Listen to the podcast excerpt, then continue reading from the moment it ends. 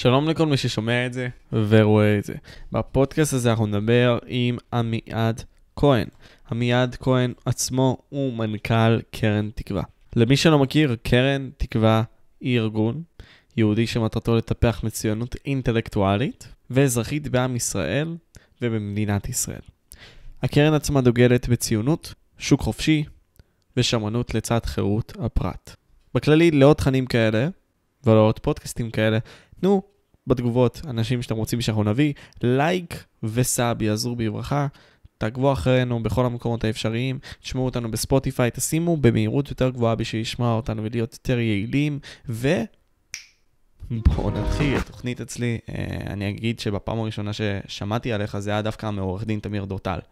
אה, הוא דיבר עליך, הזכיר את השם קרן תקווה, תחילה לא ידעתי מה זה, לא התעסקתי בזה, לא הבנתי את זה, אבל עם הזמן התחלתי לחקור על הקרן הזאת, על המטרה שלה ועל מה שאתם מנסים להביא.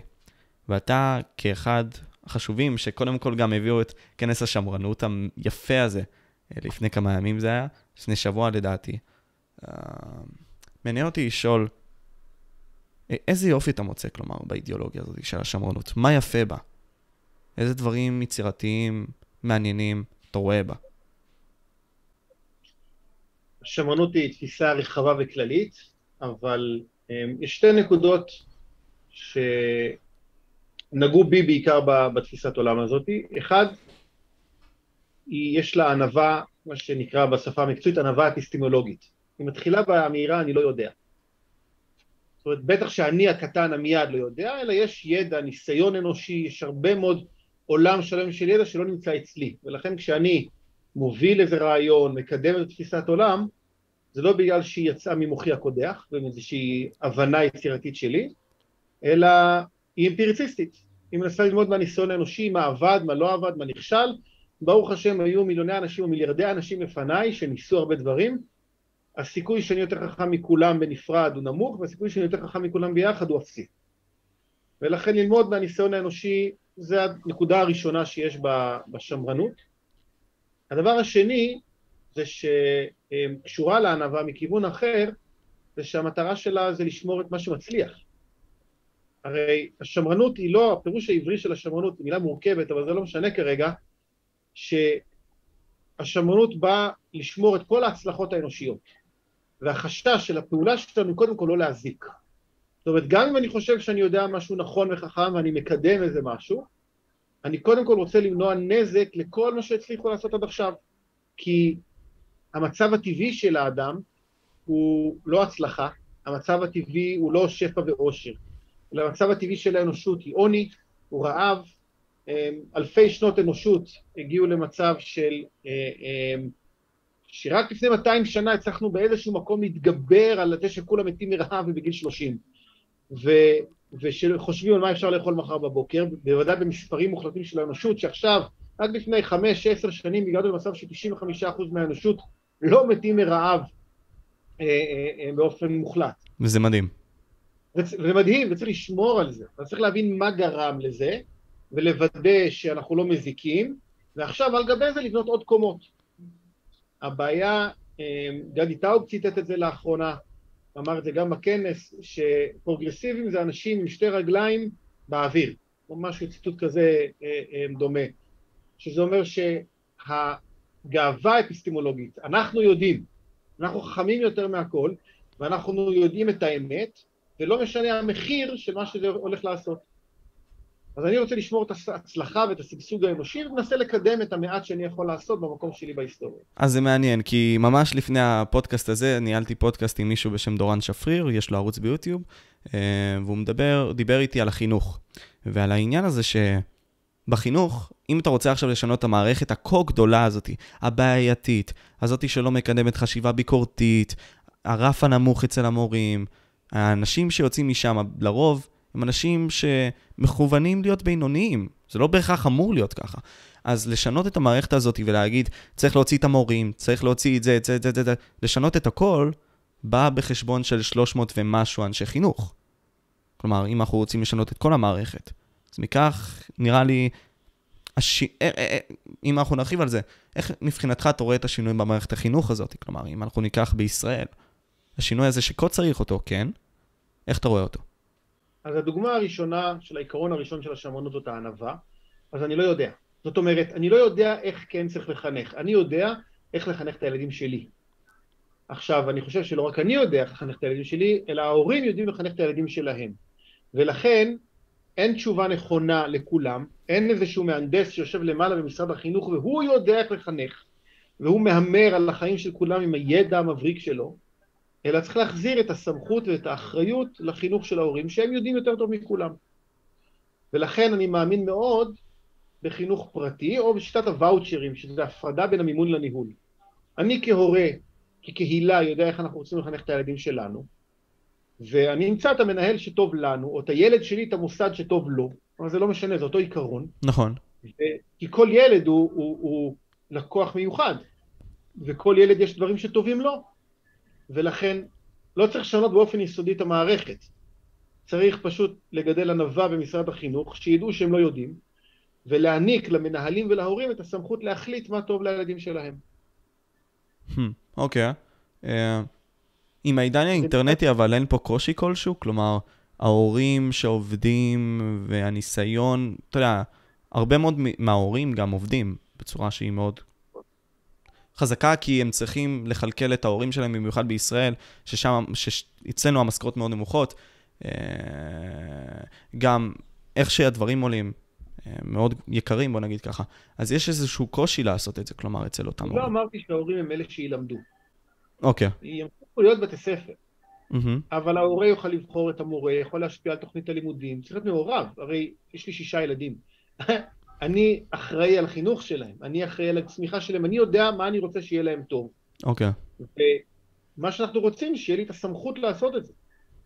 ולהחזיר את האחריות אליי. עכשיו, אמ, כל הורה יעשה את זה בדרכו שלו. אני יכול הורה ללכת לעבוד ולחזור ולתת outsourcing למישהו, לשלם למישהו לעשות את זה. אני יכול לעשות homeschooling, אני יכול לבחור. ופה יש גמישות אה, רחבה. הבעיה במשרד החינוך היא שזו מיטת סדום ענקית שצריכה להתאים לכולם. זה נכון. אותו דבר, אותו חינוך לכולם, וזאת בעיה. הבעיה השנייה במערכת החינוך, ואנחנו כבר נכנסים פה לניואנסים, זה ההבדל בין מדד של תשומות למדד של תפוקות. העיקרון הראשון במדיניות ציבורית זה שהכי קל למדוד תשומות. תשומות זה אומר כמה אני משקיע. אז תחשוב שנייה על מערכת החינוך שלמדת בבית ספר, והדבר הראשון שאתה פוגש במערכת החינוך זה מה שקובע, זה מערכת השעות. מערכת השעות זה כמה שעות אתה יושב תחת הכותרת ספרות, מתמטיקה, אנגלית וכולי. זה לא מעניין כמה שעות אתה משקיע. הייתי מורה חצי שנה, שנה בחיי, ואין קשר בין כמה זמן מופיע במערכת לכמה זמן באמת לומדים. מדיניות ציבורית אמיתית, שהיא טובה הרבה יותר, לא מודדת את התשומות, אלא מודדת את התפוקות. זאת אומרת, מה אני מייצר בשעה הזאת. הדוגמה הכי טובה זו מערכת הבריאות האמריקאית והישראלית. בתפוקות, ישראל וארצות הברית נמצאים במקום די דומה, עם התפלגות שונה, אבל בסופו של דבר תוחלת החיים הממוצעת בישראל וארצות הברית דומה, תוחלת החיים אחרי טיפול סרטן, סך הכל בממוצע אנחנו דומים, דרך אגב העולם דומה מאוד ברובו, עם התפלגות כזאת ואחרת, ההבדל בין קובה לבין הברית הצטמצם לארבע שנים. וואו. זה לא הבדל ענק בין קובה הענייה והסוציאליסטית הברית, כי סך הכל התרופות התפשטו לכולם, סוגי טיפולים מאוד קומודיטי אה, היום, שאפשר נגישות לכולם, אבל ישראל משקיעה בתשומות חצי ממה שמשקיעים במערכת הבריאות האמריקאית, פר קפיטה. זאת אומרת, לפי ראש. ואיך מגיעים לאותה תוצאה בפחות כסף? כי מערכת הבריאות שלנו יעילה כי היא עובדת עם מערכת תמריצים מסוימת. אפשר לשפר, יש הרבה מה לשפר במערכת הבריאות הישראלית, אבל היא עדיין הרבה יותר טובה כי המנגנון שם מאוד יעיל. אז במערכת החינוך תחשוב שנייה שאתה עובד עם מדד של תפוקות, אתה אומר לילדים שלום בוקר טוב, אני לא יודע איך לעשות את זה בדיוק, כל בית ספר יעשה אחרת, אבל ילדים שלום ההישג הנדרש הוא ללמוד לדעת תכנות, לדעת פיזיקה, לדעת מתמטיקה, עכשיו בוא נמצא את הזמן איך עושים את זה. זה פחות משנה. עכשיו, מה גרם למדד התשומות הזה? ארגוני המורים, שאתה חייב לשלם למורים בצורה כזאת או אחרת. זאת אומרת, בעצם, בעצם המחלה הכי גדולה של מערכת החינוך הישראלית זה ארגוני המורים. וחוס... וזה מתבטא בחוסר אינסנטיב נכון למורים עצמם, וזה מתבטא גם באי מוטיבציה של המורים כנגזרת מכך, המורים עצמם הם לא כל כך ברף גבוה וכולי. נכון, וזה מונע גמישות, מונע יעילות, מונע שינוי משמעותי בכל מערכת החינוך הישראלית, וזה איום אסטרטגי על מדינת ישראל. זאת אומרת, בסופו של דבר אנחנו מגדלים פה דור שכמו שאתה פתחת, וכנראה בפודקאסט הקודם שהיה, התפוק, התוצאות שלנו במבחני החינוך, מבחני הפיזה, בתוצרים של אחרי 12 שנות לימוד, הן מאוד מאוד נמוכות. בזכות הרוח הישראלית, אנחנו צריכים להשלים את זה מיד אחרי הצבא, או תוך כדי הצבא, ולהגיע לתוצרים מאוד טובים יחסית, אבל תחשוב מה היה יכול להיות. אמת. מבחינה, אנחנו נכנסים עכשיו למימדים גם של חקירה היסטורית וכל מיני כאלה. מעניין אותי בשמרנות, בתפיסה הזאת, איך לחקור היסטוריה. כלומר, איך אנחנו מסתמכים על ההיסטוריה? אנחנו אומרים, אמ, איך אנחנו תופסים את המימד של ההיסטוריה? אמ, אני מנסה להבין את השאלה, מה אתה בדיוק שואל. נניח, אוקיי, אז על פי השמרנות, סתם לדוגמה, אה, אמרנו ששינויים גדולים לא עושים בצורה מהפכנית, נכון? אה, איך אנחנו למדים את ההיסטוריה? כלומר, מהי הגישה הנכונה ללמוד היסטוריה על פי התפיסה השמרנית? כאילו, איך מסתכלים עליה, על ההיסטוריה עצמה? אני מסתכל על ההיסטוריה כשיעור, כבית ספר שלם של מה הצליח ומה לא הצליח. לא מה הכוונה של האנשים הייתה. אחד הדברים שלומדים בבתי הספר זה כמה המהפכה הצרפתית הייתה טובה. כי היא הרים את הדגלים הנכונים. אבל מי שמסתכל על התוצר של צרפת מהמהפכה הצרפתית, הוא קרס. הם, הם קיבלו את הקיסר, כן, נפוליאון, 11 אה, שנה אחרי המהפכה הצרפתית, שהיה דיקטטור מטורף, והיא לא התאוששה צרפת מבחינת כמות מיטות בבתי החולים והמצב הכלכלי שלה עד 1850 בערך. זאת אומרת, שלא נדבר על ההשמדה של התרבות הצרפתית שהייתה באותו זמן, ושל הרצח האדיר שהיה בכפרים באותו זמן, כנראה שרציחות של כמה, מדברים על בין מאות אלפים למיליוני אנשים, וואו. זאת אומרת, אנחנו לוקחים, מסתכלים על ההיסטוריה דרך קשית של נקודה, וכשאתה פרוגרסיבי, אתה מסתכל על הכוונה של האנשים, מה הם רצו לעשות. זה מאוד יפה. אבל תסתכל על התוצאות בטווח הארוך. וההיסטוריה, אם יש משהו שההיסטוריה מלמדת, זה לראות מגמות ארוכות. עכשיו, קל מאוד לנתק דברים מהקשר, וקל מאוד לעשות cherry picking בהיסטוריה, וכולם יכולים לעשות את זה, אבל כשאתה רואה איזשהו רצף של אירועים, שלאנשים היו כוונות טובות, עשו מהפכה, ואז אתה מסתכל על הטווח הארוך מה קרה עם זה, אז אתה אומר, אוקיי, רגע, רגע, רגע. לא בטוח שמהפכה זאת הדרך הנכונה, ואפשר לעשות קשר בין המהפכה בצרפת, המהפכה הקומוניסטית בברית המועצות, המהפכה אה, אה, אה, בסין, ותראה איך אנשים שמישהו מלמעלה אמר, וואי, יש לנו כוונות טובות, ותראה את התוצאות בשטח. 100 מיליון איש בערך, במאה ה-20. כן, אני בדיוק אה, אה, אה, שלחתי היום שהצעדה של האחד במאי, אנשים טובים באמת בירושל... בתל אביב ובירושלים, העליתי תמונה בטוויטר היום, שהולכים עם תמונה של סטלין. עכשיו, הם באמת היו להם כוונות טובות, אבל בסוף צריך להסתכל על מבחן התוצאה. מבחן התוצאה בהיסטוריה הוא דבר חשוב מאוד. ותראה מה גרם לשגשוג אנושי, ותראה מה גרם להמון המון מוות בדרך. Hmm. יש משהו שתופס אותי בזמנים האישיים שלי. אני לא אנטי הגאווה, מצד הגאווה וכל מיני כאלה, אבל מאוד מטריד אותי שבמדינה אה, שהלאום הוא דבר חזק ואמור להיות בישראל, יש יותר דגלי גאווה מאשר דג, דגלים לאומיים. מכך, מה, מה אתה חושב בנוגע לעניין הזה? כלומר, במקומות מסוימים, גם בזמנים מסוימים, יש הרבה יותר דגלי גאווה מאשר דגלי ישראל. זה אותי אישית מאוד מטריד. זה אומר ש... Hmm? תלוי איפה אתה נמצא, בתל אביב אתה צודק, בירושלים זה פחות. בראשון נגיד, זה גם היה ככה. באזור המרכז, אבל צריך לזכור שהדגלים האלה מבטאים איזה virtue signaling. שאחת הבעיות הגדולות של שלטון מרכזי, שיש למיעוט יכולת כפייה על הרוב. זאת אומרת, הממשלה מממנת, אנחנו, מערכת התגובה שלנו למיעוט מסוים היא מאוד קיצונית, בין אם זה מיעוט אה, אה, דתי, חילוני או להט"בי, לא משנה. והמיעוטים האלה יש להם יכולת לכפות את דעתם על הציבור, ולכן א', אני מאמין בביזור. ביזור של תהליך קבלת ההחלטות, ואומר, תשמע, אם בראשון תושבים מעניין אותם אה, מצד הגאווה, שיתפדלו. אבל ברגע שאתה הופך, לוקח את הכוח המדינתי, שיש לו תפיסת עולם אידיאולוגית, אתה, לא, אתה, אתה כופה את הדבר הזה, את השוויון הזה על כולם. ודגל הלהט"בי לא באמת מטריד אותי. כן. זאת אומרת, אני אומר את זה כאילו, הגאווה, הציבור לאומי. הציבור בישראל הוא לאומי, הציבור בישראל הוא שמרן, וככל שאתה יותר צעיר אתה יותר שמרן, ואתה יותר מחובר ללאומיות, וברוך השם יש לנו את המציאות שטופחת על פנינו, שנקראת האויבים שלנו, שדואגים להרוג אותנו כדי שאנחנו לא נשכח את זה. אבל בארצות הברית זה לא ככה. בארצות הברית הסנטימנט האנטי-אמריקאי הוא, הוא חוצה גבולות, וככל שאתה יותר צעיר אתה יותר אנטי-אמריקאי, וזה, דיברנו על ללמוד היסטוריה, אז הם פחות יודעים את ההיסטוריה. הניו יורק טיימס מש, משכתב את ההיסטוריה, לא יודע אם המאזינים מכירים את פרויקט 16, 19, 60, 19, שבעצם משכתב את כל ההיסטוריה האמריקאית דרך נרטיב של העבדות. הורסים גם אה, פסלים שלהם, של אותם אנשים שהיו מעבידים. נכון, זאת אומרת, כל ה, אה, אה, הכוונות הטובות של עכשיו, הם כופים על הציבור את דעתם, כי אי אפשר, זאת אמת מוחלטת כזאת, אין שם ענווה אפיסטמולוגית. לא סתם קוראים לזה מצד הגאווה, זאת אומרת, אנחנו יודעים, אנחנו צודקים, ו- וכל השאר צריכים להיות, אה, אה, אה, להתכופף אל מול זה. אני חושב שזה לא נכון, וכמו שפעם צעדו עם תמונות של סטלין, היום צועדים עם תמונות, עם, אה, אה, אה, עם דגלי הגאווה, זה נשכח וזה ישתנה. Mm. מה דעתך אז על התקינות הפוליטית הזאת שרווחת? ראינו אותה בארצות הברית בצורה מובהקת כמובן בזמנים האחרונים. אך בישראל זה גם מתחיל בצורות מסוימות, בין אם זה באקדמיה, שבין המקומות הראשונים שזה דווקא מאוד מתפתח שם. מה אתה חושב בנוגע לעניין של התקינות הפוליטית במערב? הבעיה הכי גדולה של התקינות הפוליטית שהיא מונעת מחשבה. אה, כשאתה לא יכול לדבר על משהו, אתה לא יכול לחשוב. פעם הסקולסטים, זה מה שהיום אוניברסיטאות, היו המקום שבו אפשר לחשוב, כי הכנסייה מנעה מחשיבה.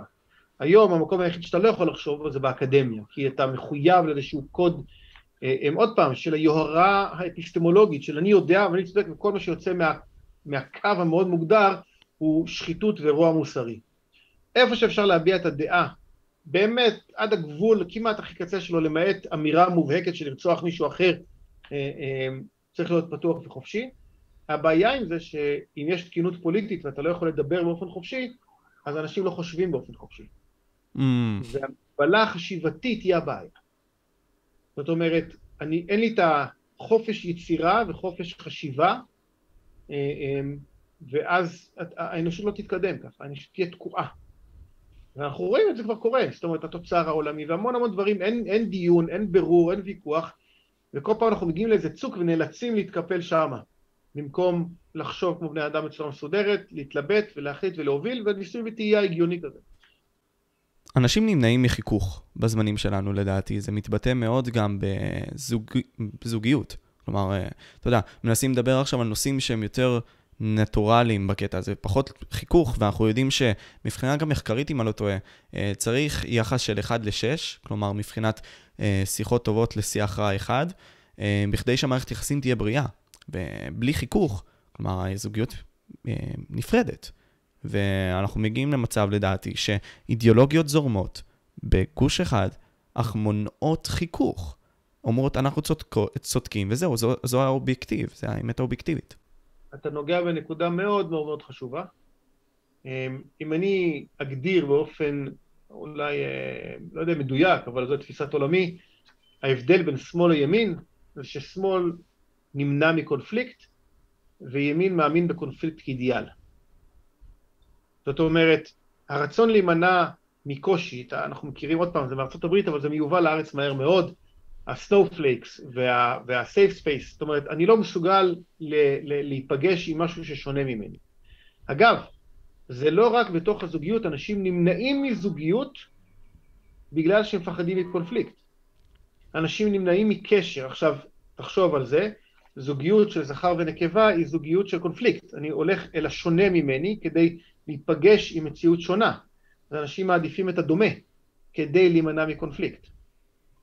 הרבה יותר קל לי להיות עם אנשים שאני מכיר ושאני מבין את האינטואיציות ואת צורת החשיבה שלהם, מאשר להיפגש עם המין השני ולהתחכך. ולהתחכך לא במובן הפיזי, אלא במובן הרעיוני של שתי אישיות שונות שנפגשות, אבל מפרות אחת את השני ומפרות את המציאות. אה, נכון, זה מאוד מאוד משפיע על עולם הרעיונות. אם אין קונפליקט, אין ברור, אין שיחה. אני פוגש לא מעט אנשי שמאל, אה, שלא, הם אפילו לא שמעו על הרעיונות שאנחנו מציעים. וכשהם פוגשים אותם הם בהלם. אז יש שם fight of light. כאילו זה שאתה עולה איך שהם בורחים. כי, כי הם בהלם. מה, יש צורת חשיבה כזאת? אנשים מאמינים. הפתרון, אגב, של אנשים, במקום להתמודד, היא לצבוע כרוע. היום הרבה ויכוחים שיש לי היום עם אנשי שמאל, הם לא מסוגלים להתמודד עם הטענה של מה אנחנו חושבים, אלא באוטומט אומרים, מה שאתה אומר הוא רשע. Mm. הוא, הוא, יש לך איזה מניע רע אצלך בלב, כי, כי, ולכן אתה חושב את הדברים האלה. בואו, תתמודדו עם הטענות רגע. זאת אומרת, בואו תבינו מה אני חושב, מה, מה הסברה, למה אני חושב שבנגזרת שלישית, למרות שזה נורא קשה בהתחלה, תחשבו על ההשלכות הטובות של זה, תניחו שאני לא אדם רע, אבל אי אפשר, אין שיחה כזאת היום. כי כמו שאתה אומר, חוסר יכולת להתמודד עם קונפליקט אמיתי, שדורש בירור ושינוי אצלי. שיחה, ויכוח, בירור של שני צדדים, השמאל נמנע, הימין מאמין בו כאידיאל. אני, תן לי היום כל עימות, אני אכנס אליו בכיף, כי זה גם ישפר אותי. נכון. כי בעצם גם תחרות היא על הדבר הזה, על הבסיס הזה של החיכוך הזה, האינסופי, על מנת שתהיה יותר חד. אה, אני אתן לך דוגמה אנקדוטית, לא סיפרתי אותה. אה, פניתי איזושהי דוקטורית, אה, שהיא מלמדת את מישל פוקו ואת כל האידיאולוגים של השמאל, כי מאוד מעניין אותי. אני חושב ש... אני, אני אראה לאנשים את האידיאולוגיות, הם יבחרו מה יותר טוב להם, אין בעיה, כשהם יעשו את המחשיב, המחשבה העצמ, העצמאית הזאת. אבל מה היא אמרה? עם הזמן, היא דיברה איתי בטלפון ממש לפני השיחה, אמרה לי, בגלל שראיינת את קידר, כדוגמה, אני לא רוצה לבוא.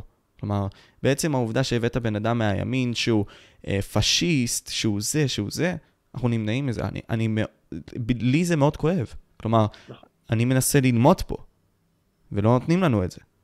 נכון, אני יודעת שאתה לקוח שבוי שלה באקדמיה. וואו. אתה, היא, לא צריכה, היא לא צריכה לבוא אליך, אתה מחויב לבוא אליה לאקדמיה. באקדמיה אין רעיונות אחרים חוץ מ... נקרא לזה שמאל רדיקלי עד ניאו-מרקסיסטי, זה הספקטרום של הרעיונות. אה, קח את זה בכלכלה, במשפט, בביטחון לאומי, קח את זה בכל מקום. כאילו, ההם, אלה שעשו להזכיר את שמם, אה, ובטח שלא בצורה רצינית ומעמיקה. אה, בסדר, זאת עבודה, זו עבודה שאנחנו עושים פה בקרן, לנסות לה, להציע אלטרנטיבה. Mm. אז פה מעניין אותי לשאול אותך מיד, כאחד שבאמת מחזיק את הקרן המדהימה הזאת, ביחד עם הרבה מאוד אנשים אחרים, הגיעו מ-1,300 איש, אם אני לא טועה, לכנס האחרון, נכון? משהו בסגנון הזה. מעל 1,200, כן. זה מטורף, באמת מטורף, ההשפעה עכשיו הזאת. איך לדעתך לנהל את הדיסקורס הזה, את השיחה הזאת, את הדיאלוג, את הניסיון להסביר, ואני רואה שאתם עושים את זה לא בצורה תוקפת, כי מעניין אותי איך לנסות להביא את זה לצד השני. גם מעניין שהצד השני יביא את זה לנו בצורה מאוד מעניינת וטובה, זה חשוב. אני מדבר לנו בכללי אנשים שמחפשים את הדיסקורס. אז, אז קודם כל, האסטרטגיה של קרן תקווה היא, אני לא נגד אף אחד. אני מציע אלטרנטיבה פוזיטיבית.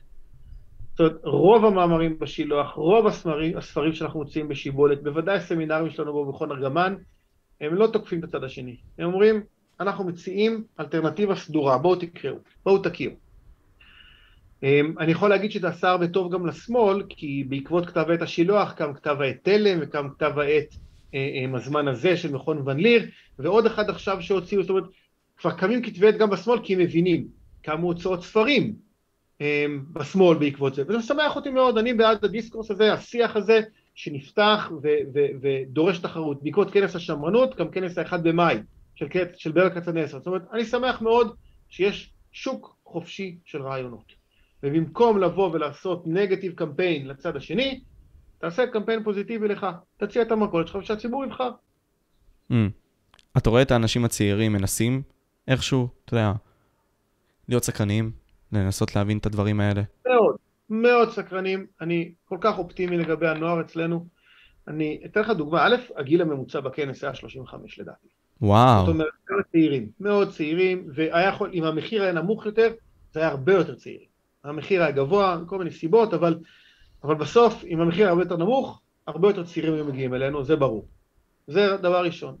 דבר שני, מכרנו מעל 170 אלף ספרים של שיבולת. ספרי עיון נחטפים כמו לחמניות, וזה לא ספרים קלים. לא יודע אם אתה מכיר את הספרים של שיבולת, אבל הם ספרים מעמיקים, כבדים, רציניים ועבי כרס, והם נמכרים כמו לחמניות טריות בשוק אחרי פסח. והם עוברים מאחד לשני, ואני יודע, והם ניגשים אליי, ואנשים מדברים איתנו, וכותבים עכשיו דוקטורטים על הדבר הזה.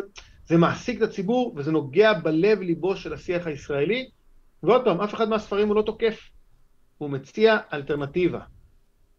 אלטרנטיבה של איך כן לחשוב על הדברים, בואו נבנה לכם, נמסגר לכם את האינטואיציות שלכם, ניתן לכם שפה ומילים לאיך שאתם תופסים את המציאות מתוך אינטואיציה.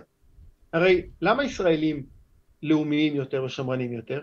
כי הם רואים את הסיאוב של ההסתדרות ושל המנגנונים הבירוקרטיים הממשלתיים, ורואים את ההצלחה בהייטק ואומרים, רגע, hmm, איפה אני רוצה להיות?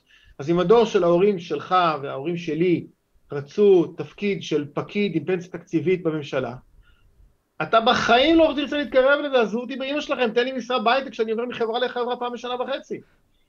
זה חשיבה אחרת כי יש שוק חופשי היום, אתה יכול לבחור.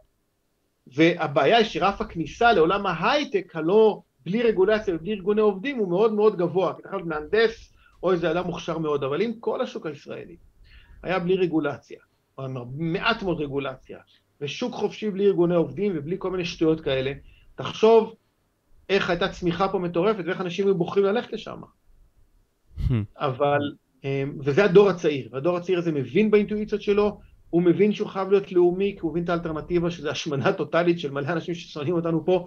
זאת אומרת, יש לנו הרבה מאוד סיבות להיות לאומיים ושמרניים, אבל יש לנו בעיה של מילים להסביר את זה. כי אתה יושב ואתה רואה את החדשות, קורא עיתונים, הולך לאקדמיה, ואתה לא שומע, אתה רק מבין למה המשפחה זה רע, למה הציונות זה דבר מושחת שעשה נכבה לערבים, ולמה חייבים אה, לוותר, הכל רע, ו... זה, זה, אתה נפגש, יש לך קונפליקט. ואיך פותרים את הקונפליקט? על ידי לתת מילים ושפה לאינטואיציות שלך. ואני יכול להגיד לך משיחות עם מאות סטודנטים, שהם מגיעים לאקדמיה עם מילים היום, ופתאום אתה רואה מחלקות שלמות שכבר מבולבלות לחלוטין. כי הם רגילים לדחוף את האינדוקטרינציה הפרוגרסיבית שלהם, אז פתאום מגיעים סטודנטים ואומרים, לא, לא, לא, זה לא נכון. יש לנו אלטרנטיבה, יש לי מילים להגיד. הנה, אתה לא, אין, יש שופט בית משפט עליון אמריקאי שנקרא אנטון אנסקליה. הוא היה שופט השמרן בבית המשפט העליון האמריקאי משנות ה-80 עד 2012 שהוא נפטר, עם תפיסת עולם מאוד סדורה של שמרנות משפטית, הוא ניסח את הטקסטואליזם, את ההצמדות לטקסט של החוקה ולטקסט של החוק, שהוא לצורך העניין 180 מעלות אהרון ברק. אין אף טקסט שלו בעברית, ולא מלמדים אותו באקדמיה. אנחנו עכשיו מתרגלים ספר של עוד חודשיים בשיבולת, הוצאנו כמה מאמרים שלו בפורום הישראלי למשפט וחירות, וזה הולך לתפוס כמו אש בשדה קוצים. אמ, אני מאמין בדבר אחד, אה, בדבר שציינת בו, שהתא המשפחתי זה, תא שנקטע פשוט. כלומר, הוא... בגלל אותן אידיאולוגיות שהן לא טובות. כלומר, למה להרוס תא משפחתי כאשר ידוע במחקרים שזה עושה אנשים יותר טובים? כלומר, הילדים מרגישים יותר בנוח, כלומר, יש משהו סטבילי. אה, מעניין אותי לשאול, מבחינתך, איך שאתה רואה את זה גם, מה המניע של אותם אנשים לעשות את זה? כלומר, האם זה בא ממניע יצרי כלשהו? האם זה בא ממקום של, אוקיי, בוא ניתן לממשלה לנהל את הדברים? איך זה, איך, מאיפה זה בא? אמ, האמת שהשורשים של פירוק המשפחה הוא בתודעה הנאו-מרקסיסטית. קרל מרקס טען טענה שהיא היא, היא כיפית לכולם להרגיש אותה. המציאות היא דטרמיניסטית והיא חסרת בחירה. או שאתה במדכאים, או שאתה במדוכאים. או שאתה בעשירים בבורגנות, כי שם אתה מושחת וגנבת מאנשים וסחטת את הפועלים והרווחת כסף, או שאתה ברובד הפרולטריון, הפועלים, ודפקו אותך. ואלה שתי האפשרויות, מדכא ומדוכא, ומשם זה, זה, זה קשית שדרכם מסתכלים על כל המציאות, ותמיד בוחנים במשקפיים האלה הכל. לא יכול להיות אדם עשיר שהצליח בגלל שהוא עבד קשה, אלא בגלל שהוא זכה לזה פריבילגיה. אני, ראיינו אותי לתוכנית טלוויזיה, אמרו לי, אתה פריבילג. אמרתי להם, על מה אתם מדברים? אתם לא יודעים איפה גדלתי בכלל, אתם לא יודעים כלום עליי. אם אתה עכשיו מנכ"ל קרן תקווה, בוודאי שאתה פריבילג. לא זכית בשום דבר בזכות, רק באיזשהו חסד שמישהו נתן לך והעניק לך את זה, ההורים שלך או איזה שגנבת את זה מעט. עד עכשיו חושבים ככה כאילו, אתה אומר לי? חד משמעית. עכשיו, המשפחה היא מקום שבו יש מערכת יחסים, שיש איזשהו, עוד פעם, באמפיריציזם ההיסטורי, אתה מסתכל ואומר, תראו, זה עובד. ונכון, יש הבדלים בתפקידים בין איש לאישה, שלרוב, באופן סטטיסטי, הנשים יותר עסוקות בגידול הילדים בבית רק אז יוצאות לעשות קריירה, והגבר יותר מפרנס, ועובד יותר קשה בחוץ, ועוסק בדברים אחרים, וככה האנושות בחרה. והתודעה המרקסיסטית אומרת, לא יכול להיות שהאישה בחרה להישאר בבית אם לא מישהו כפה עליה. או, זאת אומרת, התפיסה המרקסיסטית, זה חייב להיות איזושהי אה, גישה פטריארכלית שכפתה על האישה. ואז שחרור האישה מחייב את פירוק המשפחה. ואז אומרים, לא יכול להיות שילדים חיים בתוך המשפחה עם תפיסת עולם שהם גדלים לתוכה, אלא זה חייב להיות איזושהי אה, אה, כפייה נוראית של ההורים ושל כאילו, ועומדת מרב מיכאלי, אומרת שהמשפחה זה המקום הכי אלים בעולם. זאת אומרת, לא יכול להיות מערכת יחסים היררכית שהיא לא כפייתית וחסרת בחירה. ואחד החידושים של ג'ורדן פיטרסון שהוא אמר, זה שיש, ההיררכיה היא טבעית, היא קיימת במציאות, זה אימננטי במציאות שיש היררכיה. ואנחנו רוצים שההיררכיה תהיה מריטוקרטית, זאת אומרת שתהיה תוצאה של בחירה ומאמץ, ולא היררכיה של אריסטוקרטיה טבעית ומולדת, שבאמת היו את הבעיות האלה בעבר. אבל השאיפה היא לא למחוק לחלוטין מערכת ההיררכיות, ולהפוך את, הפו, את הכל לאיזושהי אנתרופיה שטוחה חסרת בניינים, אלא אה, אה, אה, להפוך את זה למריטוקרטיה, והיא נכון, יש מקומות שהם גם לא מריטוקרטיים. לא בטוח שכל ההורים של כולם הם חכמים יותר וטובים יותר, אבל הם עדיין ההורים שלך. והמערכת ההיררכית היא לא תמיד מושלמת, אבל במקרו זה מה שטוב. וזה כיוון אחד. הנאו-מרקסיזם, בהבנה שלו שכל מערכת היררכית היא נוראית ומושחתת מוסרית, צריך לפרק אותה. הדבר השני אמרנו זה המבנה היחסים הגבר-אישה, שכדי לשחרר את האישה צריך לפרק את המוסד המשפחתי הפטריארכלי שמחזיק אותה בבית, שתי העקרונות הבסיסיים של הדבר הזה, וכמובן שיש את האלמנט היצרי של, שעוד פעם נחזור לסוגיה של הקונפליקט, שבשביל להחזיק בית צריך לייצר קונפליקט, צריך לקחת אחריות, צריך איזושהי מערכת שהיא להיכנס לתוך תבנית מסוימת, אבל ברגע שאתה נכנס למשפחה, התבנית הזאת היא אומרת שאתה האטום, לא הדבר הכי חשוב בעולם. נכון. אלא יש מערכת כללית יותר שמשפיעה עליך, ויש לך בחירות שהן ארוכות טווח. ועם האנושות האינדיבידואליסטית היום, התיאוריה האינדיבידואליסטית ששמה את הבדיד במרכז, את האטום במרכז, אז יש לך קונפליקט עם המשפחה. רגע, אני במרכז והמשפחה במרכז. וזה נכנס עכשיו לתוך מערכת השיקולים הזאת, שאומרת, אני במרכז, הרגשות הנקודתיים שלי עכשיו מבטלות המחויבות שלי כלפי מערכות גדולות יותר, אז המערכת הגדולה היא פטריארכלית והיא כפייתית והיא אה, אה, אה, מדכאת. המערכת הזאת היא מראש, היא לא רוצה שום דבר טוב, היא אלימה, היא זה. ואני מה שחשוב, אז למה לי להקים דבר כזה? הצד השני כמובן, הוא מי שלאומי. מי שמבין שהמוסדות האנושיים זה מה שבונה את האנשים, מה שהביא את הצמיחה האנושית לטוב. מי שמבין שרק ככה מחנכים, ואהבה והחום נמצא שם, מי שמבין שהוא חלק ממערכת גדולה, אז הוא מביא ילדים לעולם. Mm, גם ההתנגדות עצמה של החיים, גם אם אתה נולדת לא למקום טוב, בוא נגיד ככה, לאידיאל, הוא זה שבא ומחדד אותך ומביא אותך ויוצר אותך אפילו יותר טוב. כלומר, ההורים הלא מושלמים הם אלו שיכולים להפוך אותך לבן אדם יותר חזק. כי אתה חווה התנגדות שעושה לך קומפרס, והקומפרס הזה בעצם בא בתוצר של אתה. אימא שלי, כשהייתי בכיתה ו', ואימא שלי גדלה בבית מאוד מאוד קשה. מאוד מאוד קשה, עולה חדשה מטורקיה, והיא באה אליי בסוף כיתה ו', היה לי קצת משעמם בבית, אתה יודע מה זה, ילד בכיתה ו' שמשעמם לו, וצועק אימא משעמם לי, ואז היא אמרה לי, תפוס את עצמך, תצא החוצה מהבית, אל תחזור בלי עבודה. וואו. סוף כיתה ו'. זה הדבר הכי טוב שקרה לי בחיים. עכשיו, זה קשור לאיך אנחנו מבינים את טבע האדם.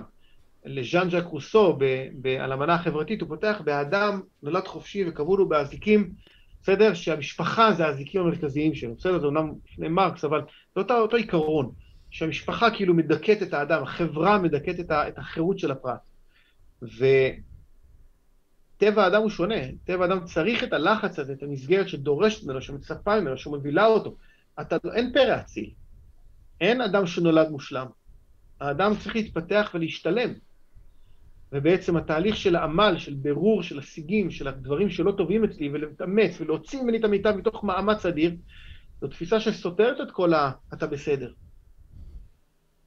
ולא, אתה לא בסדר, אתה צריך לעבוד. אתה צריך להשתלם, המציאות לא מושלמת, אתה לא מושלם, ואם תעבוד, תהיה יותר טוב. אנחנו רוצים לייצר עבודה נפשית של X פלוס 1. ונכון, משפחה חסרה, דורשת מהילד לגדול ולקחת אחריות. ומשפחה שכאילו הכל מושלם וטוב, היא לא דורשת, היא לא מצפה, ובעומק העניין היא לא מאמינה בך. אתה יכול להיות יותר ממה שאתה עכשיו. אמת. אז ביקורת ואמון באים ביחד. אתה לא בא בטענות לילד אוטיסט או עם פיגור. אתה לא מצפה ממנו לכלום. אבל אדם שמתנהג לא בהתאם לגיל שלו, הפוטנציאל שלו, אתה ישר מבקר אותו. אז ביקורת זה דבר טוב, וציפייה זה דבר טוב. וזיהוי של הקשיים זה דבר טוב, כי אפשר לטפל בהם, אפשר לתקן אותם. אז עמיעד, בהתאם לדברים שאתה אמרת עכשיו, אה, בין אם זה, אתה יודע, ביקורת זה דבר טוב, בסופו של דבר. אם ניקח את זה עכשיו להשמנה, נגיד, אה, במגזינים של, אה, של ארצות הברית, אנחנו רואים, אני עכשיו אראה את זה גם על המסך, מישהי שהיא קהת עור, שמנה, ואומרים במגזין, השמנה זה טוב. ואז מרחיבים לך למה הדבר הזה הוא טוב ולמה לא צריך לשפוט אנשים שמנים. עכשיו, בתפיסה שלי האישית, כל, כל אדם יכול לבחור מה שהוא רוצה, כלומר, אתה שמן, אוקיי, בחרת את זה, במידה ובחרת את זה, יפה. במידה ונולדת כזה שמן, או יש לך אחוזי שומן גבוהים, תעבוד למען לשפר את זה, או תהיה במאבק על זה. כולנו, לכולם יש מאבק כלשהו שצריך לטפל, שצריכים לטפל בו. אז מעניין אותי לשאול אותך מה אתה חושב בנוגע לכפייה הזאת, כלומר, הניסיון הזה להחדיר בכוח את האידיאולוגיה הזאת, כלומר, לצעירים. השורש של, ה, של הגישה הזאת היא בחוסר יכולת להגדיר, אה, לשפוט מוסרית. זאת אומרת, אין לי את העמדה המוסרית, תחשוב, הפוסט-מודרנה היא בעקבות המודרנה. אז המודרנה הגדירה שהשכל האנושי יודע להגדיר מה טוב ומה רע. הבעיה היא שהם הגדירו את זה בצורה מאוד מעוותת בהרבה מאוד פעמים, הרימו את הדגלים הלא נכונים ונהרות של דם זרמו מאחורי הדגלים האלה, והשיפוט המוסרי, השכלי, הרציונלי, לא באמת עבד ברוב המקרים, הוא עבד טוב בחלק מהמקרים, ולא תמיד. אמ, והפוסט מודרנה אמרה, חברים, אין פה, אי אפשר באמת לשפוט מוסרית עם הדבר הזה, והשיפוט המוסרי בטל. אי אפשר לשפוט שום דבר מוסרית יותר. ולכן אני לא יכול להגיד עליך שום דבר אם זה טוב או רע, זה מה שאמרתי קודם, אתה בסדר. כי אני, אין לי שום כלי, אין לי שום צידוק מוסרי, שום עמדה מוסרית שיכולה להגיד אם זה טוב או אם זה רע. ואלא אם כן, וזה השיפוט המוסרי היחיד, מדכא מדוכא. כל מדוכא הוא טוב, כל מדכא הוא רע, נגמר הסיפור. וכדי לסדר את החיים של טוב ורע, אז זה תמיד מסודר מדכא מדוכא. התפיסה השמרנית שגם היא היא אנטי נאורה.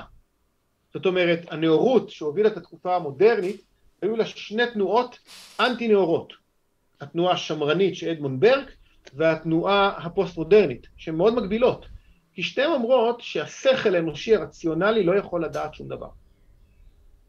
יש לו ידיעות מסוימות בעולם המדע, אבל בעיקר צריך להיות אמפיריציסט של ללמוד מה המציאות, הרי לא המצאנו את חוק, אה, ניוטון לא המציא את חוק הכבידה, הוא מצא אותו, הוא היה אמפיריציסט. הוא לא היה רציונליסט שממוחו הקודח הוא חשב על הדברים האלה. אמ, ומה שמאפשר בחינה מוסרית זה בעיקר אמפיריציזם של מה עובד ומה לא עובד. ובחברה שהחלטנו לוותר לחלוטין על הצידוק המוסרי להגיד מה טוב ומה רע, אז כל תופעת שוליים חברתית הופכת להיות מוסרית. הופכת לגיטימית. זאת אומרת, אתה שמן, אתה לא אשם, זה החברה דיכאה אותך, או שהטבע דיכאה אותך ואין לך ברירה, אני לא יכול לדרוש ממך שום דבר, כי אני לא יכול להגדיר את זה כטוב או רע. Mm. אם אנחנו אומרים שרופאים יודעים להגיד שיותר טוב להיות רזה או אחוזי משומן X מסוימים, BMI מסוים, זה הרבה יותר טוב מאשר זה, אומר, זה לא משנה, הרופ... המתמטיקה היא מדכאת, הרפואה היא מדכאת. אם תקראו את הספר תיאוריות ציניות שיצא בשיבולת, זה גם מרחיב בזה על איך האקדמיה עושה את הדבר הזה. כשכל המציאות המוסרית מסתכלת דרך הקשית של מדכא מדוכא. בכללי אני אשים את הלינקים של אה, שיבולת אה, וקרן תקווה שם למטה, בכדי שמי שרוצה באמת יקרא וייכנס לדברים המדהימים האלה שרשומים שם, גם לכנסים כמו שאמרתי והספרים לפני כן. אני חושב שחשוב פה לציין את הדבר הזה. אה, כשאנחנו מנסים להבין את השינויים האלה, מבחינתי לפחות, זה מדכא חשיבה, זה מדכא אמת, זה מדכא רדיפה אחר משהו שהוא, כמו במדע נניח, בסדר? כמו התקינות הפוליטית במדע. אנחנו מנסים להגיע לדברים מסוימים חדשים, אבל דוקטור יוזביץ' סתם אומר לי, אני לא יכול להביא את הבן אדם הזה בגלל שהוא מדבר על ביולוגיה אבולוציונית, ואם הוא ידבר על זה, יכולים לבוא אליו בבקלש כלשהו.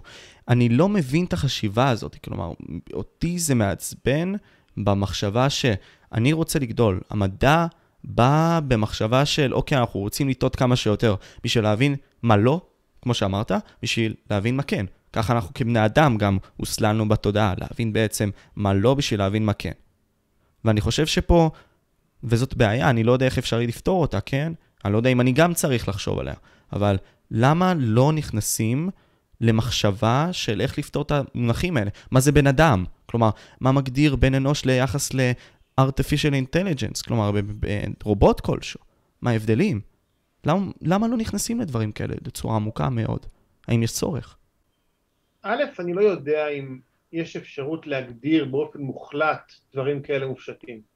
אבל השאלה הקודמת שלך הייתה לדעתי אה, אה, שאלה ממוקדת יותר של למה לא מאפשרים בכלל שיחה על, על הסוגיות האלה, כמו שאמרת שרועי יוזביץ' אה, דיבר שהוא מפחד להביא אנשים, ופה צריך אומץ. צריך הרבה מאוד אומץ לעשות את הדברים האלה, ולא להיכנע לדיקטטורה ולאימפריאליזם הזה. וזה אימפריאליזם ליברלי, זו דיקטטורה ליברלית שכופה את דעתה על כולם, זה דורש אומץ, אתה כבחור צעיר ומוכשר, אין לך מה להפסיד בינתיים, אבל לאנשים עם מוניטין ועם כסף ומשפחה וקשרים וקריירה יש המון מה להפסיד. ה-cancel culture הוא אלים מאוד, מאוד מאוד אלים. אמ, אני חושב שהיום היה איזשהו נקודת מפנה בדבר הזה, זה שג'וני טפ זכה במשפט שלו מול גרושתו, אמ, בעצם סגר את עונת המיטו. אמ, והנה עוד דוגמה למשהו שהיוהרה הפרוגרסיבית או הנאו-מרקסיסטית ביטלה באיזושהי הצלחה של האנושות. המגנה קרטה זה אחד המסמכים החשובים ביותר לאורך ההיסטוריה, שבמאה ה-13, ה-12, ה-13, אני לא זוכר בדיוק את התאריך, לדעתי ה-13, בבריטניה, לא משנה התהליך הטכני, אבל בסופו של דבר הכירו בחשיבות של התהליך השיפוטי, שאי אפשר לעשות משפט שדה. תגדיר את זה דרך זכויות אדם, תגיד את זה דרך... זה לא משנה, הם הגיעו לתובנה הזאת. זה מופיע בתנ"ך קודם, אבל זה גם לא משנה. בסוף יש עניין של תהליך שיפוטי סדור של המשפט הפלילי. ומשפט שדה זה דבר מושחת מוסרית. המיטו וכל ה-cancel culture זה בעצם משפט פלילי ציבורי, זה משפט ציד מכשפות כזה שעושים, שלא מבין את החשיבות של התהליך הציבורי, של התהליך המשפטי הפלילי. עכשיו, אנחנו רואים עכשיו במשפט נתניהו, ואני לא אוהב לעסוק בזה, אבל המשפט הזה הוא פשוט הברקה גאונית, איזושהי תצוגת תכלית של ההבדל במשפט ציבורי, משפט אה, פומבי שעשו, כן? אה, משפט שדה, שהחליטו כבר מה הראיות ומה הכל, לבין התהליך השיפוטי של הפרטים הקטנים, ש... פשוט עשה קציצות מכל הנרטיב. עכשיו, יש לך, בשביל זה האנושות המציאה את המנגנון הזה שנקרא מערכת משפט פלילי, שהוא נקי ומסודר ומוגבל בזמן, צריך להביא ראיות ויש חקירה, וחקירה נגדית זה תהליך מאוד מאוד ברור, והפרוגרסיבית פשוט אמרה זה לא מעניין אותנו, אתה התרעת אישה, נגמר הסיפור. אתה שמענו שמישהו עושה, מחוק. ולכן אני שמרן, שמרן, שמרן, שמרן, כי אני רוצה לשמור על המנגנונים האלה שבנו את האנושות. אני מאמין גדול בקניין הפרט. ואנשים היום בהינף זרוע מבטלים נכסים שאנשים בנו מאות, כאילו באמת, מאות שעות עבודה, אלפי שעות עבודה, בנו מערכות וכאילו מבטלים אותם ככה, קריירות שלמות של אנשים ומאמצים אדירים בשם איזו שמועה זדונית. זה, זה, זה, זה כמעט שוד של אנשים ופגיעה חמורה בכבוד שלהם, במעמד שלהם ובקניין שלהם, בלי אה, תהליך שיפוטי סדור. וזה פשוט להחזיר את האנושות חזרה לאחור. זאת רגרסיה מטורפת, זאת אומרת הפרוגרסיביות היא רגרסיבית מאוד, היא מחזירה אותנו בעצם לחוק הג'ונגל באיזשהו מקום. של לרמוס אדם בגלל דעותיו, ואתה יודע, דוגמה הכי טובה, יש שתיים, אבל דוגמה הכי טובה מבחינתי זה נשיא ארצות הברית דונלד טראמפ. כלומר, כאשר העיפו אותו מטוויטר, לא יודע אם אתה חווית את זה ככה, אבל מבחינתי זה השוק. שוק עצום, כלומר, איך, איך אתה יכול לבטל נשיא ולהעיף אותו מרשת חברתית של... שהוא היה מנהיג העולם החופשי, the free world. מה זה אומר עליי? מה זה אומר עליך? אני לא יודע מה להגיד לך בנוגע לזה. אותי זה מפחיד. אני מסכים שזה מפחיד, בחברה פרטית זה פחות מטריד אותי. כאילו, חברה פרטית, אני מאמין בקניין הפרט, טוויטר זה חברה פרטית שתעשה מה שהיא רוצה, וש, ויש לי בחירה לא, לא להיות בה, ולכן דרך אגב טראמפ גם בחר לא להילחם בזה. כי הוא אמר, אין בעיה, אני ארים לעצמי חברה פרטית משלי ואני אעשה את זה, זה אה, חלק מהשוק החופשי.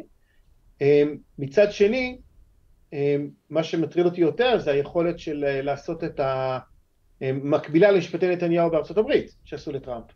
שהמציאו בובי מייסט שלם, ועכשיו מה שטוב בארצות הברית זה שחוקרים את החוקרים. Mm. זאת אומרת, עכשיו באמת בודקים מי הפיץ את הקשקוש הזה, והזין את ה-FBI שהשקיע משאבים אדירים בשביל לחקור איזה קשקוש גמור, שצבעו את כל הארבע שנים של טראמפ אה, בצבעים האלה של ה-Russian collusion וכל השטויות האלה, ולא היה בזה כלום. וזה עוד פעם קשור לזה שאי אפשר להתמודד עם הטענות שלו, חייבים להפוך אותו לרשע. אין, אין ויכוח בין ימין לשמאל. יש שמאל נאור, אנשי האור והחוכמה, ויש את הימנים הרשעים. אין דיון של, תשמע, זה התועלת הזאת, זה היתרון היחסי לזה, זה שלטון ריכוזי של יתרונות, אבל זה חסרונות בטווח האור, אין דיון. נכון. זה רשעים וטובים, בני האור ובני החושך. אנחנו ממשלת השינוי והאחדות והאהבה והאחווה, וכולכם רשעים גמורים. אין, אין, אין, אין, דיון. אם ניקח, את מה, אם ניקח את מה שאמרת בנוגע הרד, היא ממש פרסמה את זה אחרי העניין של המשפט, היא אמרה, זו רגרסיה עצומה עכשיו לנשים. כלומר, אה, האי צדק הזה שנעשה כלפיי, ילווה עוד נשים בחברה שלנו. מצחיק להגיד את זה, אבל uh, במערכות המשפט, אם זה במערכות יחסים, נוטים ללכת יותר לנשים, קודם כל. Uh, מעניין אותי להבין פה למה אנשים לוקחים בעידן שלנו את הצד של המסכנות, של אני חלש, therefore אני צריך לקבל את מה שמגיע לי, אפילו אם לא מגיע לי. ולשחק בקלף הזה, כדי, כמו ש... נראה לי, נראה לי ציינו את זה, זה העניין הזה של, או שבשיחה הקודמת שלי שהייתה, ילד בוכה. הוא כל הזמן, נגיד סתם הוא בוכה, אה, אומר להורים שלו, בואו, אה, תקחו אותי, תתנו לי את הדברים, והם כל הזמן נותנים לו את הדברים, מאכילים אותו במה שהוא מבקש. זו הייתה השיחה הקודמת, מתנצל. אה, מאכילים אותו במה שהוא מבקש. אז מה אתה חושב בנוגע לזה? קלף המסכן. נגענו בזה גם פה, נאו-מרקסיזם שמגדיר שהדבר היחיד שטוב זה מסכנות, כל הצלחה בעולם היא נובעת משליטה באדם אחר, מדיכוי, וכל החלשים הם צודקים, דבר ראשון. דבר שני, חוסר צידוק מוסרי לדרוש מהאדם, ולכן הילד הוא מסכן, אני לא יכול לדרוש ממנו כלום, לא יכול לצפות ממנו כלום, ולכן אני נותן לו הכל. זה משפיע על כל, כאילו עכשיו אפשר לחלק את המציאות לאנשים שתופסים את המציאות כנאו-מרקסיסטים, ושכל מדוכא הוא צודק. זה ביחסים בינלאומיים. תחשוב שנייה, הלאומיות הפלסטינית היא מותרת והכרחית, אפילו במחיר של פגיעה בנשים, פגיעה, זה לא משנה, כי הם מדוכאים על ידי הישראלים, שהישראלים, הזהות הלאומית שלהם היא לא לגיטימית, כי היא אימפריאליסטית.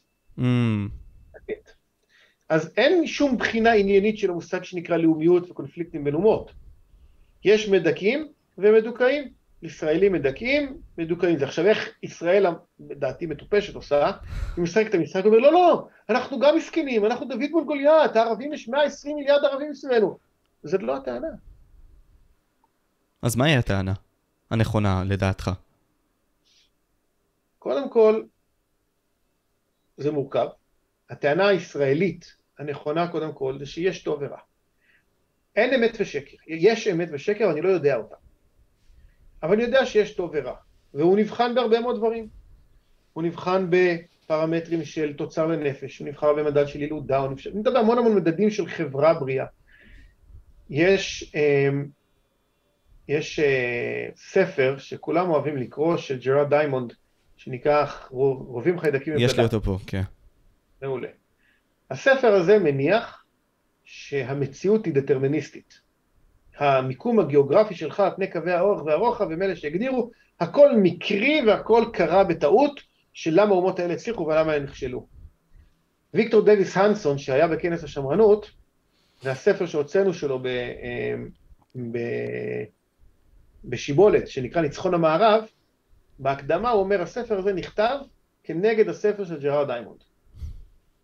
והנקודה שלו אומר, זה לא נכון, הגיאוגרפיה היא חסרת משמעות, יש לה משמעות, אבל כפוטנציאל. מה שמאפשר את הצמיחה הזאת, התרבות האנושית שנבנתה שם. הוא מדבר על מערכת של חירות אל מול מערכת של שעבוד, לוחמים שהם בבחירה נמצאים בקרב, אל מול לוחמים שבכפייה נמצאים בקרב. משפט חוקתי שבוחר את המנהיגים שלו ויש להם מערכת יחסים דינמית עם הנבחרים, אל מול מערכת שהיא דיקטטורית.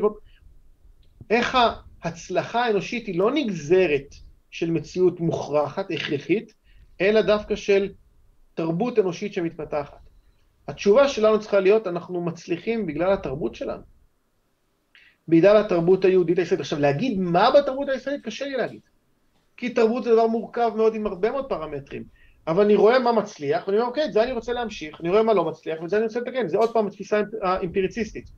ואני מסתכל על התרבות המוסלמית, במצרים, בירדן, בלוב, ב-you מדינה ערבית, ובואו נחפש מדינה ערבית מצליחה. ובואו נחפש מה מצליח במדינה הערבית. ובואו נלמד איפה יותר טוב. עכשיו, התחרות הזאת בשוק חופשי של רעיונות, תבחרו במה שאתם רוצים. למה העולם נהיה, יש מקדונלדס בכל מקום? כי זה מצליח. ואנשים לומדים ולומדים מה מצליח וממשיכים עם זה. למה רוב המדינות היום באיזושהי צורה, 50% מהמדינות בערך, יש להם משטר חוקתי סביר, בסדר? מורכב, מבולבל, אבל סביר לחלוטין, כי זה פשוט עובד.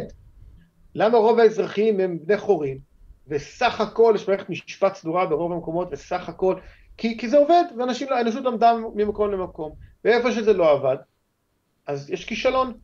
והטענה המוסרית, הצידוק המוסרי ללאומיות הישראלית, היא מעבר להיסטוריה ולתנ"ך, ואין לי ספק שיש צידוק מוסרי גדול, והצעת בלפור, ויש המון המון דברים לדבר הזה.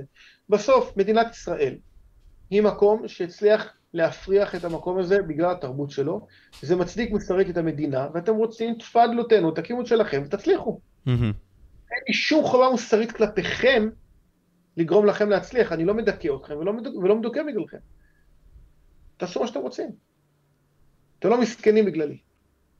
Mm. זה עניין של התרבות בתוך האזור שם. התרבות האנושית שיש לה תוצרים. פה מעניין אותי לשאול, לא מלמדים את הציונות כל כך, כלומר, בין אם זה בחינוך, ואני מאוד מרגיש את זה.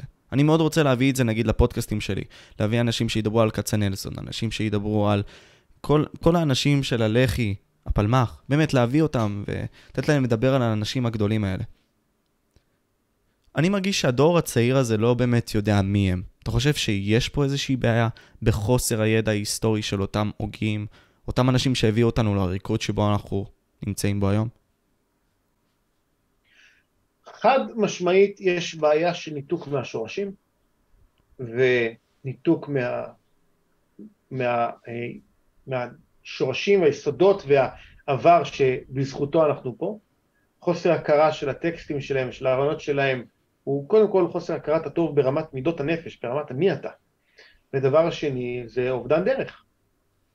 ואני בהחלט גם מלמד את הילדים שלי וגם מלמד את האנשים שמסביבי, אני מלמד כתבי ז'בוטינסקי ואחד העם, אני עוסק בזה, גם פה בקרן אנחנו עוסקים בזה, ובוודאי, הוצאנו עכשיו, אה, איפה הספר הזה? נמצא, הנה, הוצאנו עכשיו בכנס השמרנות, זה לא זה, יש לי פה איפשהו, אה, ספר של הרצל.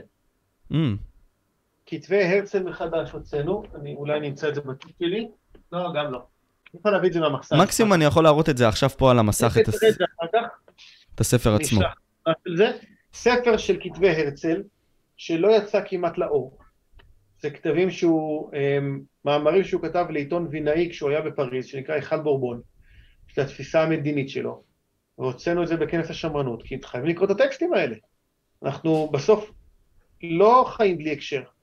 אנחנו חיים בתוך הקשר מאוד משמעותי של מי הקים את המדינה, מי ייסד אותה, איך בנו אותה, לטוב ולרע. זה שקומוניסטים כמו בן גוריון, סוציאליסטים כמו בן גוריון הקימו את המדינה, בסדר? ו- והתפיסה, התודעה הסוציאליסטית הייתה דומיננטית, אז זה משפיע עלינו, ואיך שהרצל חזה אותה גם משפיע עלינו, וז'בוטינסקי השפיע עלינו, וזה נרטיבים שנמצאים, צריך להכיר אותם.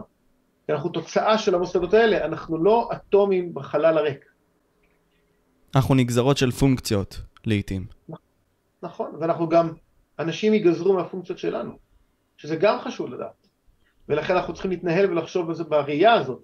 זאת כמו שאנחנו גם מדים על כתפי הענקים, אנחנו ענקים שהאנשים בעתיד יעמדו על הכתפיים שלנו. Mm. ראייה ההיסטורית הזאת דורשת מאיתנו להיות הרבה יותר טובים ממה שאנחנו היום. ואיך אנחנו מעלים את עצמנו, כלומר, ברמות הללו, כלומר, להיות אנשים יותר טובים, ולמקסם את עצמנו. ככה שהבן אדם שיצפה בנו יקבל ניצוץ, אולי יהיה אדם יותר טוב. אמ, קודם כל לחשוב בגודל, לחשוב מתוך אחריות כללית. כלל גדול מורכב מפרטים גדולים. זאת אומרת, ככל שאני יותר טוב בעצמי, הכלל יהיה יותר טוב, ויהיה, את זה אחרת, יש גודל בעולם.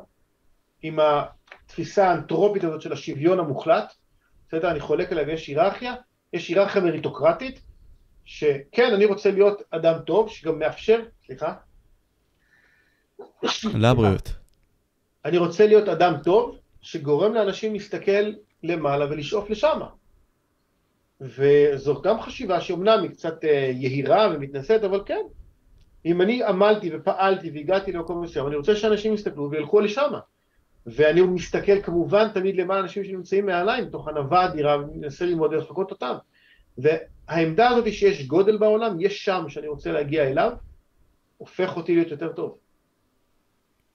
והשאיפה לשם היא דבר ששם, ככה מתחילים להיות אנשים יותר טובים.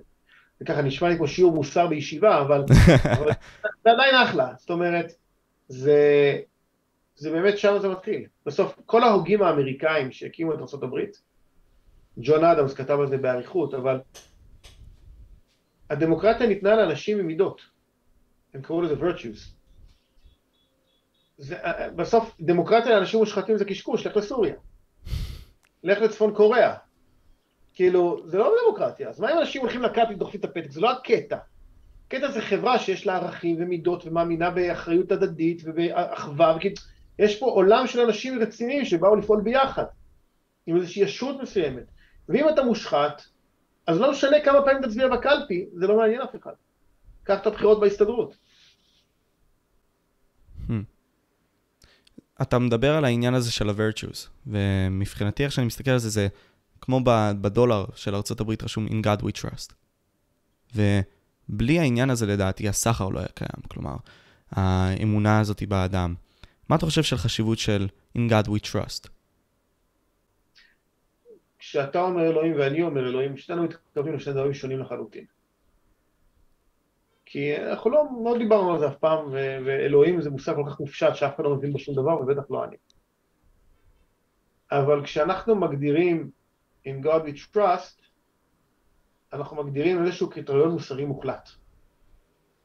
איזשהו קו כזה, איזשהו ציר שלפיו אנחנו בוחרים, בוחנים את הטוב ואת הרע. וקודם כל אנחנו מניחים שיש קריטריון מוסרי. זאת אומרת, האמירה יש אלוהים היא לא אמירה יש איזה סבא זקן שעובד בשמיים ופותח ספרים וסוגר אותם.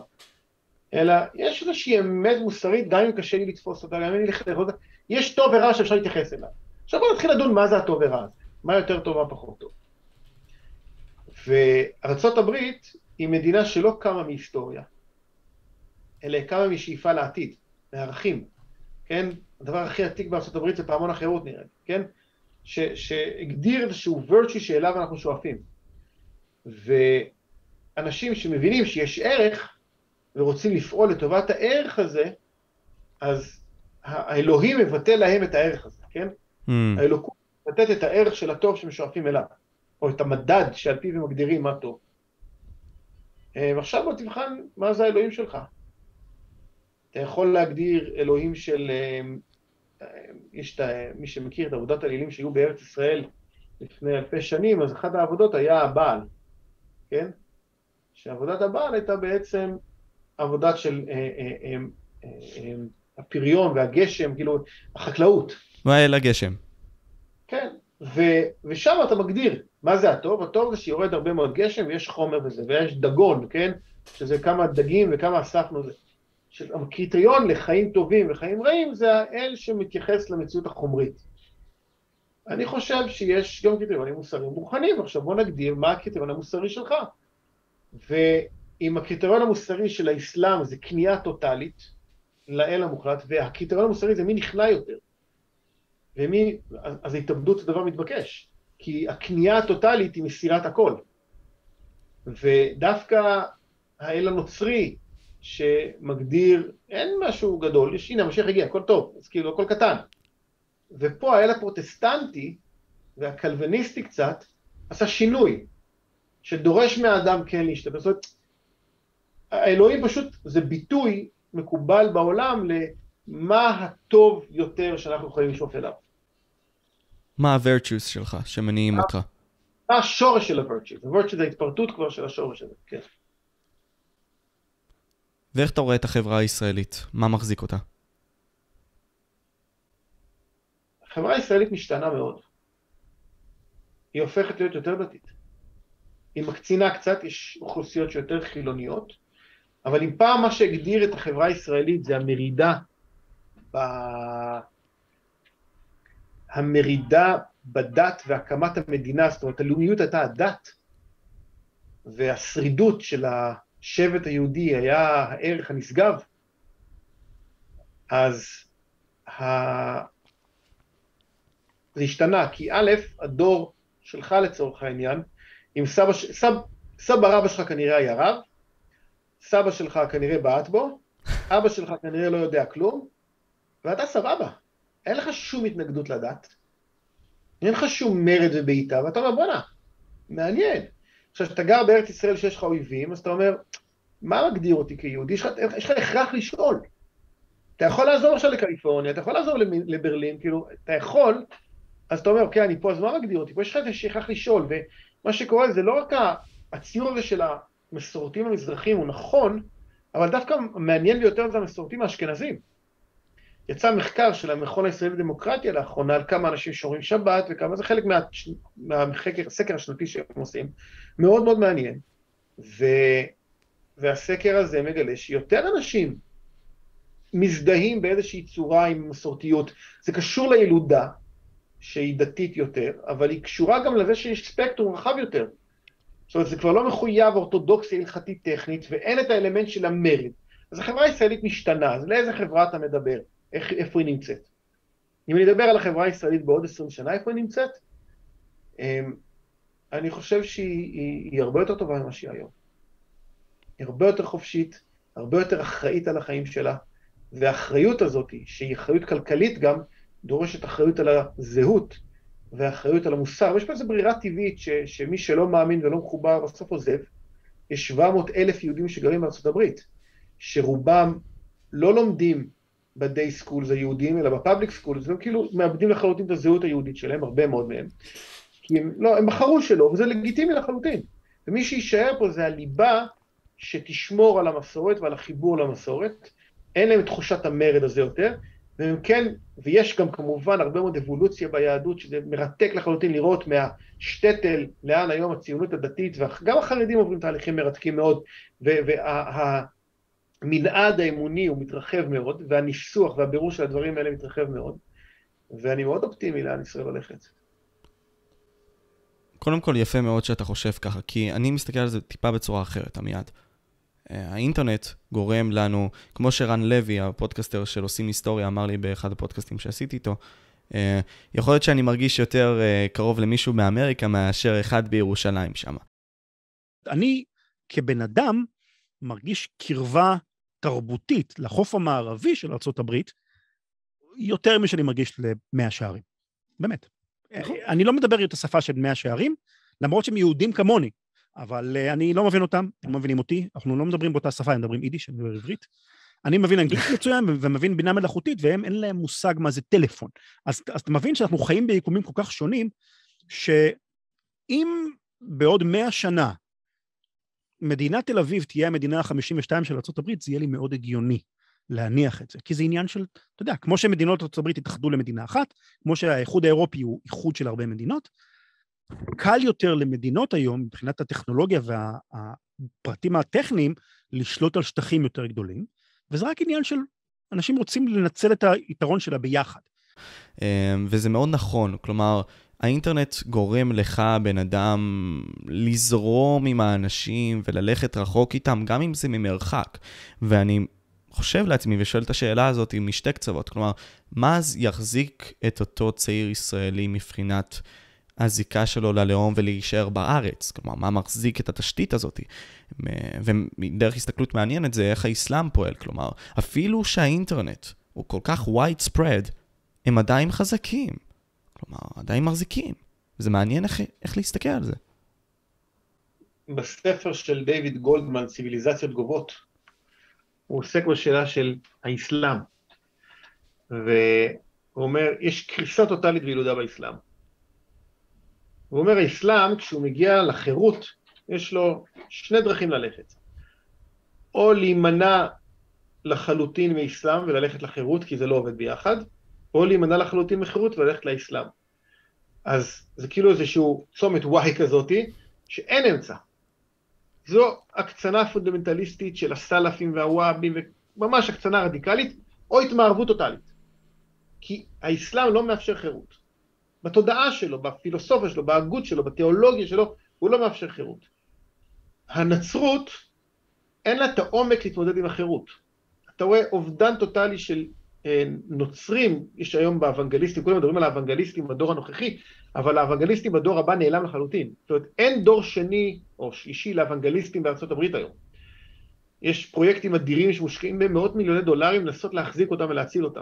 ובסוף התיאולוגיה צריכה לדרוש את הדבר הזה, ואל מול התיאולוגיה הפוסט-מודרנית והחופש, קשה להם מאוד.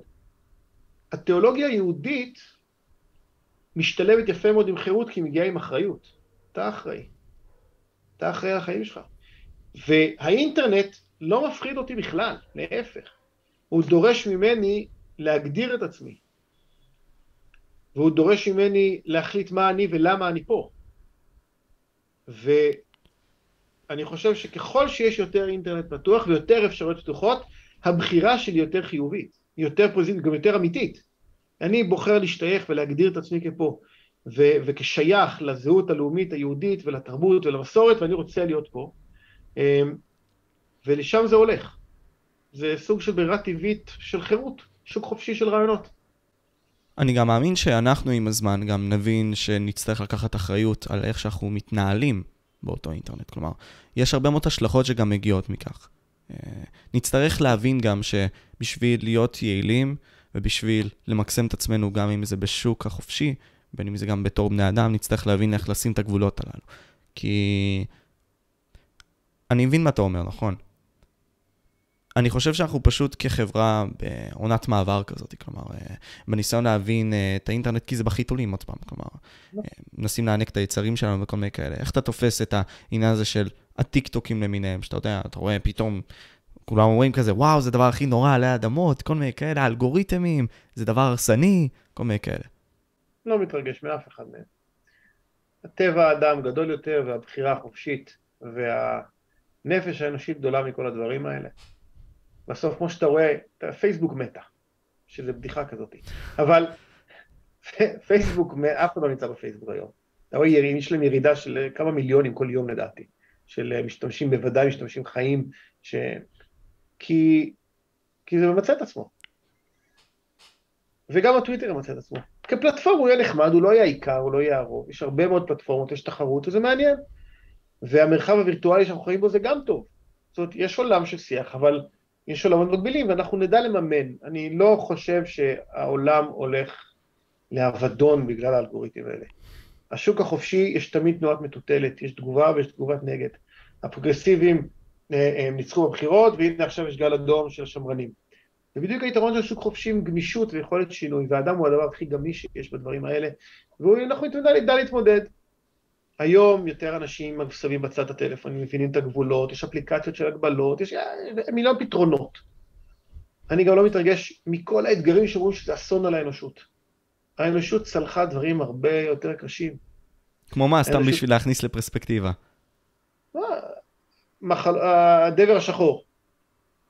לא היה להם אפס טכנולוגיה, אולי היה להם מים לשטוף את הידיים, כאילו, זה, זה הרמה, בסדר? וצלחנו את זה, והשפעת הספרדית וצלחנו את זה, ומלחמה גרעינית וצלחנו את זה, והאנושות צלחה. האנושות צלחה ותצלח ותצליח, וגם ההתחממות הגלובלית, אני לא מתרגש מזה, בין אם זה קיים, בין אם זה לא קיים, זה לא משנה כרגע, נניח אם זה קיים, תצלח את זה, נמצא פתרונות, ויש לי אמון גדול באנושות. אני אסיים במלטוס. כומר סקוטי מסוף המאה ה-18, שטען שבבריטניה ייגמר האוכל מרוב ילדים. ולא היה ולא נברא. כי האנושות מצאה פתרונות. והוא הסתכל על נקודה הרגעית הזאת שבו היו טיפה יותר ילדים, כאילו תפוחי אדמה באירלנד, והוא ניתח, אבל זה לא עובד ככה. המציאות הרבה יותר דינמית, הרבה יותר חירותית, הרבה יותר טובה. ו, ואני מאמין ברוח האדם שהצליחה עד עכשיו, והיא תמשיך להצליח. וואו, זה מסר חשוב לאנשים. קודם כל, אני חייב להודות לך מיד על הזמן שלך, הזמן היקר שלך. היה לי התענוג אישית, אה, גם אה, לדבר איתך אה, וגם לחוות את הדברים שאתה אומר.